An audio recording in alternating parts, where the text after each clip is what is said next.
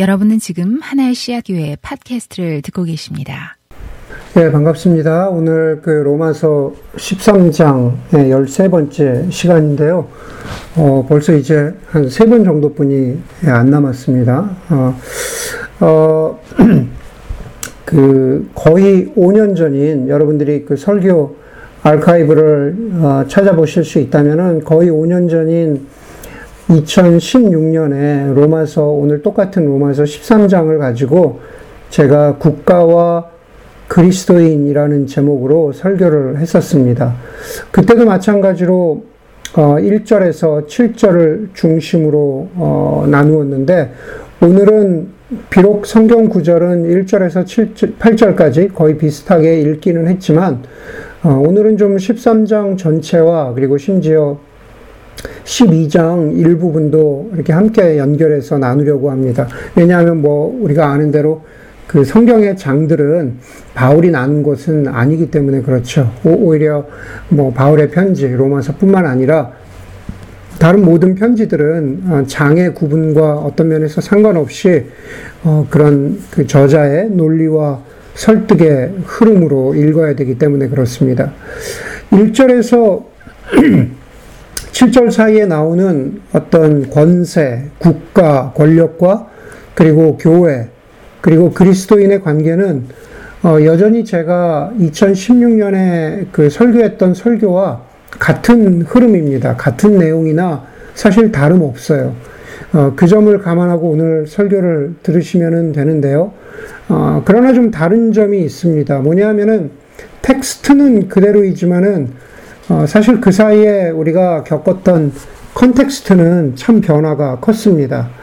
어, 그 이천십육 년부터 지금까지 우리가 살았던 미국은 어, 그 어느 때보다도 정치가 불안했고, 도대체 국가와 권력이라는 것은 무엇인가에 대해서 수많은 사람들이 질문했기 때문에 그렇습니다. 그리고 그냥 그 질문에서 끝나지 않고 갈등과 싸움이 그치질 않았습니다.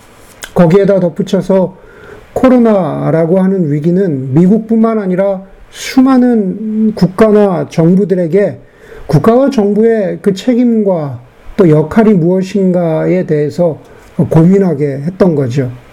그리스도인과 교회도 동시에 예외일 수 없습니다. 국가와 권력 안에서 살아가는 교회들도 어떤 고민과 그리고 균형을 가지고 묵상하고 생각해야 될 점들이 많습니다. 하나씩 우리가 오늘 십삼 장을 풀어가 보도록 하겠습니다. 먼저 그 가장 기본적인 것은 이겁니다. 그리스도인과, 우리 그리스도인과 교회는 국가와 어떤 그 국가와 권력의 권위와 통치를 인정해야 된다라는 겁니다. 국, 국가의 어떤 권위와 통치를 인정해라. 일 절에 보면은 어, 사람은 누구나 권세에 복종해야 합니다. 그렇게 시작하잖아요. 여기서 위에 있는 권세라는 것은 지금식으로 표현하면은 나라입니다. 국가입니다. 어, 물론 지금 우리 대부분이 경험하고 있는 그 국가, 나라라고 하는 것은 계몽주의 시대 이후의 산물이죠. 예, 그 전에는 뭐, 뭐 왕정도 있었고, 뭐 봉건주의도 있었고 이랬잖아요. 어, 그러나 오늘 본문 가운데에서 말하고 있는, 그 바울이 말하고 있는 국가는 로마 제국이죠. 예, 그 황제가 다스리는 로마 제국입니다. 어, 지금의 국가와 바울이 말하는 로마는 어떤 면에서는 또 판이하게 다르지만, 그러나 소위 힘을 가지고 있다, 권세를 가지고 있다라는 그런 방식에 있어서는 똑같습니다. 바울이 경험하는 로마 제국은 지금보다는 훨씬 더 무자비하고, 어떤 경우에는 훨씬 더 비이성적이고 완전한 복종을 요구하던 그런 사회였습니다. 가령 어, 네로와 같은 로마 황제가 지배하던 시대를 떠올려 보면은 지금 우리가 살아가는 국가와 얼마나 다른지 우리가 금방 알 수가 있습니다. 그런 국가 혹은 권세 아래 살고 있는 바울이 가장 먼저 말하는 것은, 모든 권세는 하나님으로부터 온 것이며 이미 있는 권세들도 하나님께서 세워주신 것이니 그것을 인정해라 라고 그렇게 말하고 있다라는 겁니다. 그러면서 바울은 조금 더 나아가서 이렇게 말하죠. 이 절에서 권세를 거역하는 사람은 하나님의 명을 거역하는 것이라고 그렇게 분명히 말합니다. 성경을 보면은 우리가 좀 납득할 수 없음에도 불구하고 과연 그럴까라고 하는 그런 순간에도 하나님이 그 국가의 권세들을 인정하시는 것을 보여주는 그런 본문들이 있습니다. 가령 어, 예레미야 이십구 장에 보면은 선지자 예레미야는 바벨론에서 포로 생활을 하고 있던 이스라엘 백성들에게 바벨론의 평안을 위해서 기도하라고 그렇게 말하죠. 포로 생활하고 있으면은 다시 자기 고향으로 돌아가고 싶은 그런 마음이, 포로에서 벗어나고 싶은 게 그게 인지상정이잖아요. 그런데 바, 어, 예레미야는 그렇게 말하지 않고 어, 국가로서의 바벨론을 인정해라. 그리고 그 안에서 평안히 살아가는 것을 어, 고민하고 또 그렇게 살아라 라고 말합니다. 다니엘서를 보면 마찬가지죠. 다니엘, 다니엘서에서는 하나님이 뭐 거기 여러 왕들이 나오는데 대표적으로 느부갓네살 왕에게 왕의 권위를 허락하는 장면을 다니엘서 오 장에서 볼 수가 있습니다. 뭐 에스라서, 느헤미야서를 보아도 하나님이 그러한 이방 왕들의 국가의 권위를 인정해 주시죠. 아, 저렇게 독재자 같은데? 어, 좀 말이 안 되는데? 그래도 인정해 주신다는 겁니다. 가장 대표적으로는 요한복음 십구 장 십일 절에 보면 예수님이 이렇게 말씀하세요. 위에서 주지 아니하셨더라면, 다시 말해서 하나님이 허락하지 아니, 아니하셨더라면 나를 해할 권세가 없었으리니 라고 하시면서 어, 예수님을 십자가 어떤 처형의 판결을 내리도록 하는 그 빌라도의 권세를, 십자가 처형을 당하는 예수님이 그렇게 인정하고 있어요. 그러니까 그것을 충분히 국가의 권세를 인정하고 있다라는 거죠. 어, 이것이 인간인가라고 하는 책이 있습니다. 그 책은 어떤 책이냐면은 아우슈비츠를 경험하고 그리고 그 아우슈비츠의 잔혹함을 고발한 이탈리아계 유대인 작가인 프리모 레비의 아주 대표작입니다. 이것이 인간인가라고 하는 그 책에서 프리모 레비는 이런 말을 해요. 문명사회에서 법이 하는 역할은 강자가 지나치게 강해지는 것을 막고 또 반대로 약자가 손해보고 고통당하는 것을 막지만, 그것이 국가 혹은 법이 가지고 있는 역할이지만, 자기가 경험했던 아우슈비츠에서는 그런 사회 정의가 균형 있게 작용하지 않았다라고 말해요. 그러니까 법이 법대로, 권위가 권위대로 제대로 작용하지 않았다라는 거죠. 아, 프리모 레비가 물론 아주 극단적인 비유를 들기는 했지만은 다른 말로 이야기하자면은 바로 이런 거죠. 좀 불완전해 보이는 구석이 있을지라도 국가, 정부 혹은 권세의 권위를 인정하는 것이 가장 기본이다라는 말을 지금 여기 십삼 장에서 하고 있는 겁니다. 그래서 우리가 오늘 이 절을 읽을 때 이 절에서 보니까는 권세를 거역하는 사람은 하나님의 명을 거역하는 것이요 라고 했을 때, 어, 이 세상이 완전히, 이 세상이 정말 완전히 망가지지 않도록 질서를 유지하시는 하나님의 바람이 국가라고 하는, 좀 망가졌지만 불완전하지만 국가라고 하는 권세에 주어졌다는 것으로 읽어야 한다라는 겁니다. 그러나 그런 경우에도 뭐 저나 여러분이나 금방 이런 질문을 하게 되죠. 어떤 경우에는 국가와 권세가 완전히 망가져서 어, 악의 도구가 되는 경우도 있지 않습니까? 그렇게 질문하죠. 너무 망가져서 갈 때까지 가버린. 사실은 그것은 우리가 던졌던 질문만은 아니고 역사 속에 많은 사람들이 던졌던 질문입니다. 가장 가깝게는 독일의 목사였던 어, 본헤퍼는 어, 히틀러의 독재를 뭐라고 비유했냐면은 히틀러가 독재하는 것은 마치 미친 사람이 어, 운전하는 자동차에 비유했어요. 그래서 미친 운전자가 정말 자동차를 몰고 여기저기 운전하고 다니면서 여러 사람을 죽이기 전에 그 운전자를 그 운전대에서 끌어내리는 것이 맞다라는 논리를, 다시 말해서 히틀러를 그 운전대에서, 독재의 자리에서 끌어내리는 것이 맞지 않겠냐라는 그러한 논리로 어, 자신이 계획했던 어떤 히틀러 암살 시도를 정당화하기도 했습니다. 여러분, 그래도 되는 것일까? 아, 과연 미친 운전자를 끌어내도 되는 것일까? 악한 권세라면 우리가 저지해야 하는 것일까?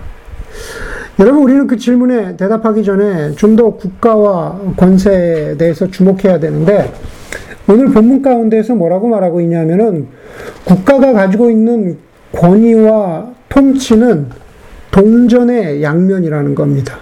예, 위에 있는 권세 혹은 국가에게는 다시 말해서 책임과 의무라고 하는 동전의 각 양면이 주어져 있다라는 것을 우리가 주목해야 된다라는 거죠.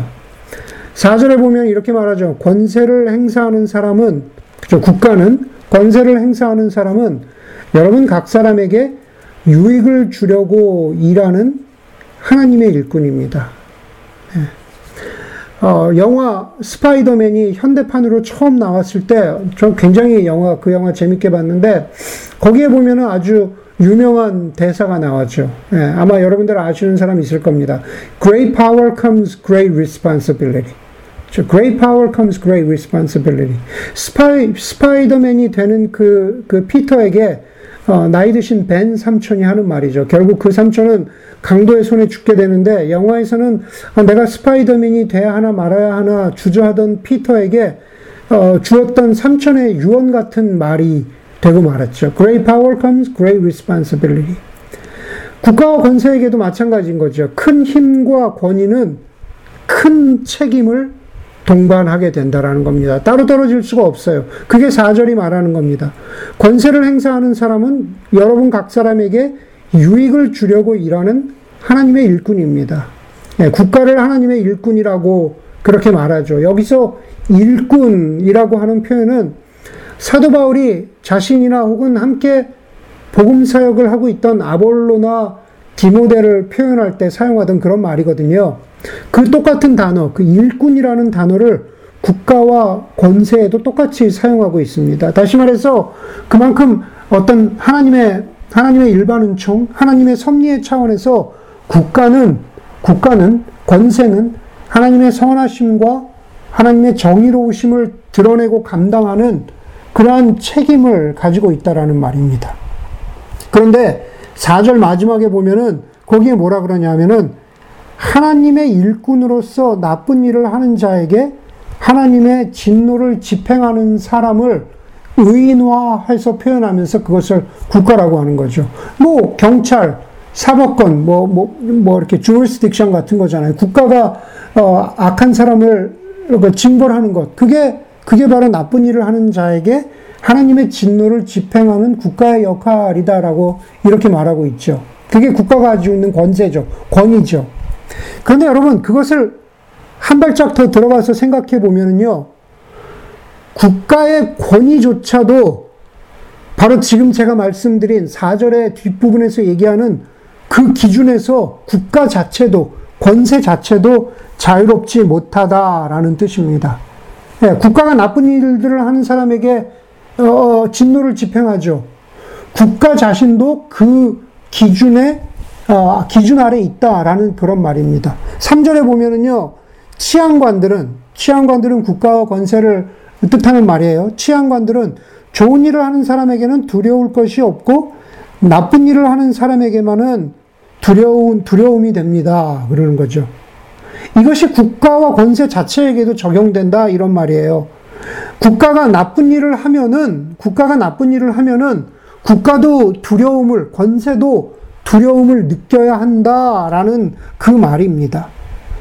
두려움을 느껴야 하고, 국가도 나쁜 일을 하면은 두려워, 두려워해야 하고, 부끄러움을 누려, 느껴야 하고, 그리고 자신에게 주어진 그런 권세와 책임과 역할에 따라 자기 스스로를 심판할 수 있어야 하는 게, 그게 바로 국가의 역할이다 라고 지금 사도 바울이 말하고 있는 겁니다. 그게 일반적인 하나님의 어떤 일반 은총의 차원에서 하나님이 말하시는 것이고, 거기에 덧붙여서 어, 사도 바울은, 뭐 사도 바울뿐만 아니라 성경은 우리가 이 땅 가운데에서 시민으로 살아가고 있죠. 그렇죠. 우리 다 어, 미국에 어, 살아가고 있고, 또 뭐 우리가 여기 지방 정부의 주민으로 살아가고 있습니다. 성경은 우리가 시민이면서 동시에 하나님의 백성으로서 그리스도인들이 만약 국가가 선을 행하지 않는 상태에 있을 때 그 권세에 순종하지 않았던 이야기를 성경은 좀 또 다른 맥락에서 들려주고 있어요. 가령 출애굽기 출애굽기 첫 번째 일 장 십칠 절에 보면은요, 애굽 왕이었던 바로가 갓 태어난 사내 아이들을 모두 죽이라고 하죠. 그렇죠. 예, 그렇게 이야기했을 때 무슨 장면이 나옵니까? 히브리 산파가 바로 그 바로 왕에게 순종하지 않고 복종하지 않고 저항하면서, 그러면서 모세를 살려내죠. 어, 왕의 명령에 불순종합니다. 다니엘서도 마찬가지죠. 세 친구인 사드락, 메삭, 아벳느고가 느부갓네살 왕이 모두 금신상 앞에 절하라 라고 하는 칙령을 내렸지만 그 세 사람이 순종하기를 거부하죠. 뭐 다니엘도 마찬가지입니다. 다니엘도 다리오 왕이 자기에게 어느 신에게나 사람에게 기도해서는 안 된다라고 하는 그 다리오 왕의 칙령을 거부하고 하나님 말씀에 순종하고자 하는 그런 불순종의 모습을 보이죠. 여러분, 여러분들 대부분은 모르시겠지만, 물론 저도 커서 아 그때 그런 일이 있었구나라고 배운 것이지만, 여러분 팔십 년대 초반에 한국에서만 해도요, 한국에서 어, 쿠데타로 군사 정부가 세워졌습니다. 예, 우리가 잘 아는 전재산이 이십구만 원이라고 하는 어, 그 사람이 쿠데타로 어, 군사 정부를 세웠습니다. 그리고 소위 국가 조찬 기도회라고 하는 유명한 목사님들이 모인 자리에서 어, 바로 유명한 목사님들이 그분을 위해서 기도해 줬거든요. 예. 올바르지 않은 방법으로 수많은 사람들을, 무고한 생명들을 희생한 바로 그 사람을 위해서 어, 당시의 교회의 지도자라는 분들이 축복하고 기도해 줬습니다. 불순종하기는커녕 권세에 달라붙은 그러한 모습을 보여줬던 거죠. 그것은 오늘 성경이 말하는 바울이 우리에게 가르치고 있는 그러한 그 하나님 나라 백성의 복음에 따라 사는 그 가치에서는 멀어도 한참 먼 것입니다. 바로 그런 예들을 저도 커서 배우면서 아 이것은 참 잘못이구나. 그때 최소한 어떤 어떤 어, 정말 적극적인 불순종의 모습은 보이지 못했어도 그렇게 기도해 주는 것은 잘못이지. 어, 그렇게 국가 조찬 기도에 참석하는 것은 잘못이지. 목사님들 회개해야지. 그런 생각을 깊이 한 적이 있습니다. 여러분, 오늘 로마서 십삼 장이라 또 우리의 삶에서 보는 그러한 예들이 보여주는 것은 뭐냐 하면은, 결국 우리가 한 가지를 향해서 나아가고 있는 거죠. 그건 뭐냐 하면은, 그리스도인들과 교회에게는 하나님의 권위와 통치가, 다시 말해서 하나님의 다스리심이 국가의 다스리심, 다스림보다 더 우위에, 우선에 있다라는 그런 말입니다. 그것을요, 그것을 바울이 칠 절에서 이렇게 말해요. 네, 칠 절에서 잘 보세요. 칠 절에 보면은, 여러분은 모든 사람에게 의무를 다하십시오. 조세를 바쳐야 할 이에게 조세를 바치고, 관세를 바쳐야 할 이에게 관세를 바치고, 두려워해야 할 이는 두려워하고, 존경해야 할 이는 존경하십시오. 세금 바칠 사람에게 세금을 바쳐라. 그거는 무슨 뜻이냐 하면은, 국민으로서 국가의 권세에 최소한대로 복종해라 라고 하는 말씀이잖아요. 예수님 말씀하셨잖아요. 가이사의 것은 가이사에게 드려라. 세금 바쳐라. 그런데 칠 절의 그 뒷부분이 중요하죠. 두려워할 사람들을 두려워하고, 존경해야 할 사람들을 존경하십시오. 네, 이것은 잘 쉽게 드러나진 않지만 사도 바울이 여기서 말하는 것은, 참으로 두려워하고 참으로 존경해야 할 사람은, 궁극적인 그 두려움과 존경의 대상은 국가가 아니라 하나님이시다라는 것을 그 한 구절 안에서 함께 말하고 있는 거예요. 세금 바쳐야 하지만 그러나 그것보다 더 위에 있는 분은 바로 하나님이시다. 그것이 그리스도인과 교회의 고백이 되어야 된다는 것을 말하고 있는 거죠. 바로 그리스도인들에게, 우리가 이 땅을 살아가면서 예수 그리스도만이 유일한 주이시고 왕이고 최종 권위라는 것을 우리로 하여금 깨닫게 하시는 것. 성경이 예수 그리스도를 뭐라고 말합니까? 바로 퀴리오스, 주라고 말하잖아요. 당시에 사도 바울 당시에 퀴리오스, 주, 주님, 또 롤드라고 말하는 것은 로마 황제에게만 적합한 용어였는데 그것을 사도 바울이 주, 퀴리오스라고 말한다는 것은 시민으로서 살아가는 우리에게도 단순히 신앙적인 고백으로서만 주님이라는 것이 아니라 세상 사회와 살아가는, 세상, 세속 사회 속에서 살아가는 우리에게 갖는 굉장히 큰 기준이 된다라는 거죠. 그것이 바로 우리에게 말하고 있는 거죠. 지금도 마찬가지인 거죠. 우리가 국가나 권세에 복종한다라는 것은 예수 그리스도와 그분의 주대심에 충돌하지 않는 그 지점까지만 허락된다라는 거예요. 제가 더 설명하지 않아도 여러분들 알 거라는 겁니다. 예수 그리스도의 주대심과 국가의 권세가 국가의 권세가 충돌할 때 언제나 예수 그리스도의 주대심, 복음 안에서 드러나는 하나님 나라의 가치가 우선해야 된다라는 겁니다. 그런데 여러분, 그게 좀 사실 쉽지 않잖아요. 이 지점에서 우리가 고민하게 되는 질문이 있습니다. 예수 그리스도의 주대심과 하나님 나라의 복음의 가치를 소중하게 생각하고 살아야 되는 건 알겠는데 그것이 쉽지 않고, 그러나 동시에 법을 지키면서 시민으로서 교양을 지키면서 믿음과 시민의 삶 가운데서 어떻게 균형을 지키면서 살아가야 될까? 예. 그게 사실은 우리가 가장 큰 가지고 있는 고민인 거죠. 그것을 어, 여러분, 모든 것에 대한 답은 될 수 없지만은 바울은 자기가 처해 있던 상황 가운데서 이렇게 하면 어떻겠느냐라고 권고를 주고 있어요. 그게 바로 제가 십이 장과 십삼 장, 이 바울의 아, 바울이 말하고 있는 이 어, 국가와 권세의 이 전체 맥락을 함께 보아야 된다라는 겁니다. 십이 장 십팔 절에서 이십일 절에 보면은 바울은 원수를 갚지 말고 사랑해라 라고 하는 그 명령을 바울이 이야기하고요, 하고 있고요. 그 다음에 국가와 권세를 말하고, 그 다음에 십삼 장 뒷부분에서는요, 이웃을 사랑하라는 강한 권고를 바울이 두고 있어요. 그러니까 뭐냐 하면은 원수 갚지 말고 사랑해라, 이웃을 사랑해라, 이 바로 이 이 어떤 어, 테두리 안에 그 중간에다가 어, 국가와 권세와 그리스도인의 관계를 위치하고 있다는 그런 말입니다. 먼저 십이 장 이십 절에서 이십일 절을 보시면요, 사도 바울이 이렇게 이야기, 이야기해요. 내 원수가 줄이거든 먹을 것을 주고 그가 목말라 하거든 마실 것을 주라.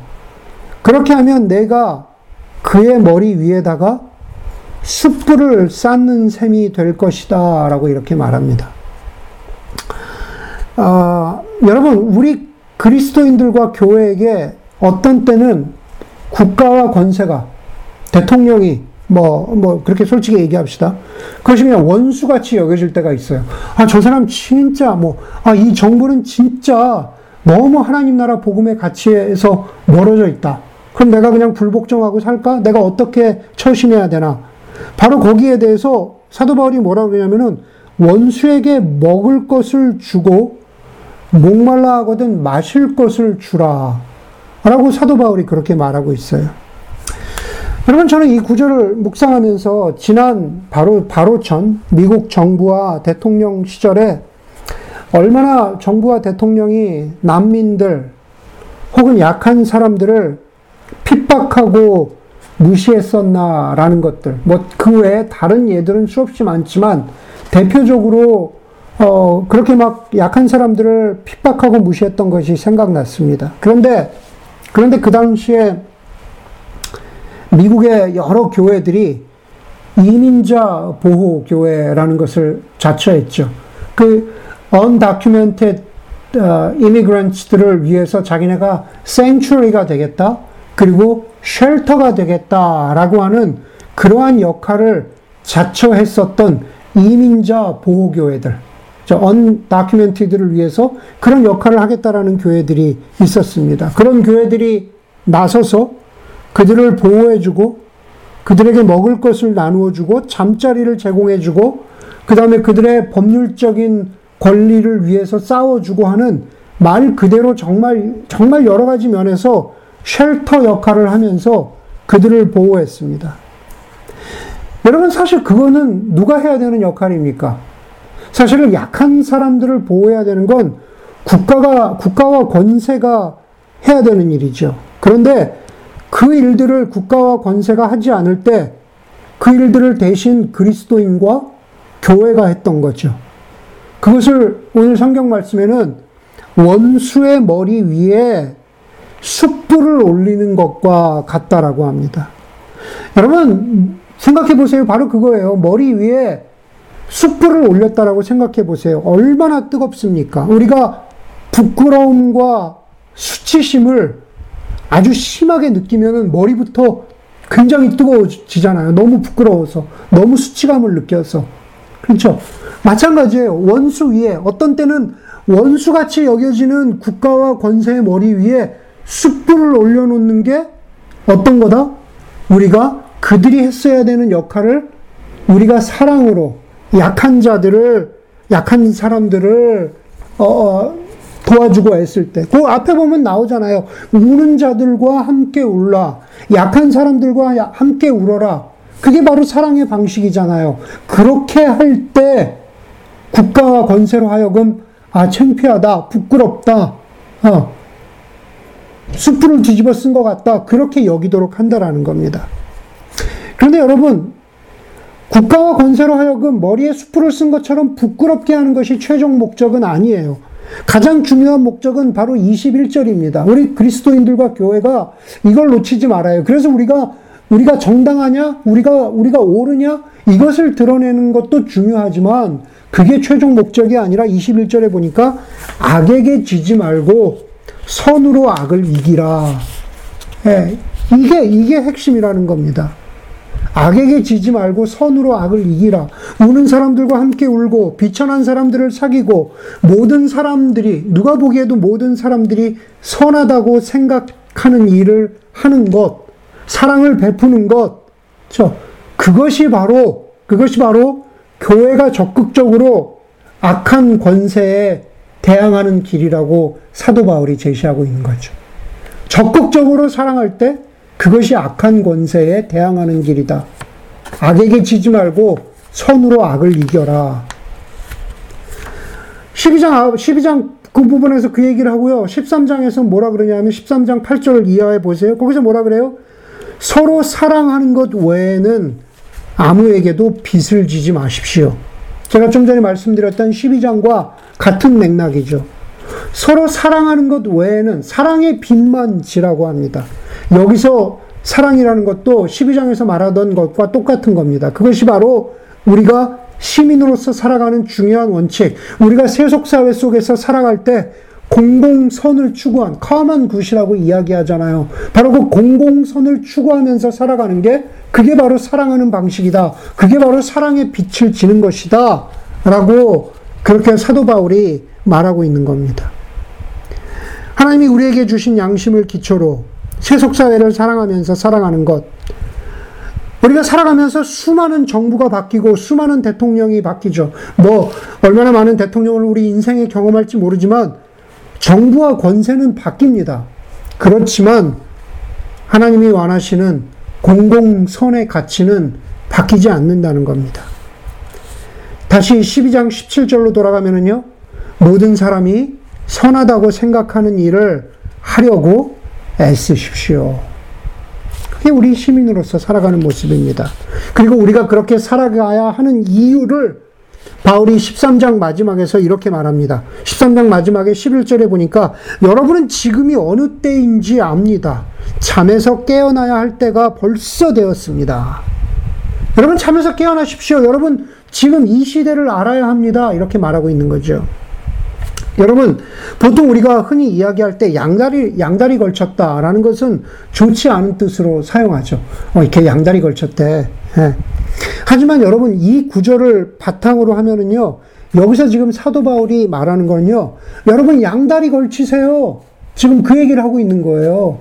예, 양다리 걸치고 있는 삶을 살아가세요. 한쪽으로만 한쪽으로만 푹 빠져서는 안 됩니다라고 말합니다. 여러분 지금 우리가 살아가는 세상과 현실을 무시하는 저 천국만 있다라고 하는 저 천국 지상주의, 이 세상에서 뭐가 어떻게 되든 상관없어. 나는 내 혼자만 천국 가는 게 중요하지. 예, 그거는 지금이 어느 때인지를 모르는 사람이에요. 바울식으로 얘기하면 그렇게 살아서는 안 된다는 겁니다. 우리는 이 타이밍, 이 때를 알아야 돼요. 그리고 십사 절에서 바울이 말하죠. 여러분, 여러분 주 예수 그리스도로 옷을 입었습니다. 그런 사람들이기 때문에 여러분 이때가 어떤 때인지 알아야 합니다. 지금 우리 로마서 일 장에서 십일 장까지 오면서 우리가 예수 그리스도로 옷 입었다는 것을 보았잖아요. 우리가 의의 옷을 입었다고 했잖아요. 우리가 하나님의 신실하심으로 우리에게 새로운 옷을 입혀주셨다고 했잖아요. 그것은 우리의 개인적인 구원만을 추구하면서 살라는 것이 아니라 우리가 하나님 나라 가운데에서 바로 예수 그리스도의 주되심을 우리의 삶의 현실에서도 고백하면서 살아가도록 하는 바로 그러한 옷을 입혀주셨다라는 그러한 뜻입니다. 그렇기 때문에 우리는 세상 속에서도 그리스도인으로서 적절한 옷을 입고 살아가야 된다라는 거죠. 마치, 마치 양복을 입고 수영장에 들어가는 사람이 없죠. 마찬가지로 반대로 이야기하면 수영복을 입고 상견례에 가는 사람은 없습니다. 그런데 우리 그리스도인들이 그럴 때가 있다라는 거예요. 우리 그리스도인들이 마치 나의 구원이 중요하다라는 것으로 세상에 나가서 예수 천당 불신 지옥을 외치는 것이, 그것이 어떤 때는 수영장에 혼자 양복 입고 가 있는 것처럼 보여질 때가 있어요. 상견례에 수영복 입고 간 것처럼 보여질 때가 있다라는 겁니다. 적절하지 않다라는 거예요. 그것은 한쪽에만 발담고 있는 신앙이라는 거예요. 성경은 그것을 말하고 있지 않습니다. 여러분, 사도 바울이 지금 이야기하고 있는 국가와 권세, 그리고 그 안에서 살아가는 우리의 모습. 여러분, 우리는 사도 바울보다 훨씬 더 다원화된 세상 가운데에서 살아가는 이 땅의 시민입니다. 그러나 동시에 기독교인으로서 우리의 정체성을 고민하고 나누는 것이 계속되어야 합니다. 하나님의 주되심을 타협하지는 않되 악한 권세에 맞서서 악에게 지지 않고 선으로 악을 이기며 살아간다는 삶이 무엇인지, 우는 자와 함께 울고 기뻐하는 자와 함께 기뻐한다라는 것이 무엇인지 고민하는 그 고민과 책임이 바로 우리 그리스도인과 교회에게 주어진 어, 바로 이 로마서 십삼 장의 말씀이라는 것을 우리 온 공동체가 깊이 생각하는 어, 그러한 말씀이 되었으면 합니다. 함께 기도하도록 하겠습니다.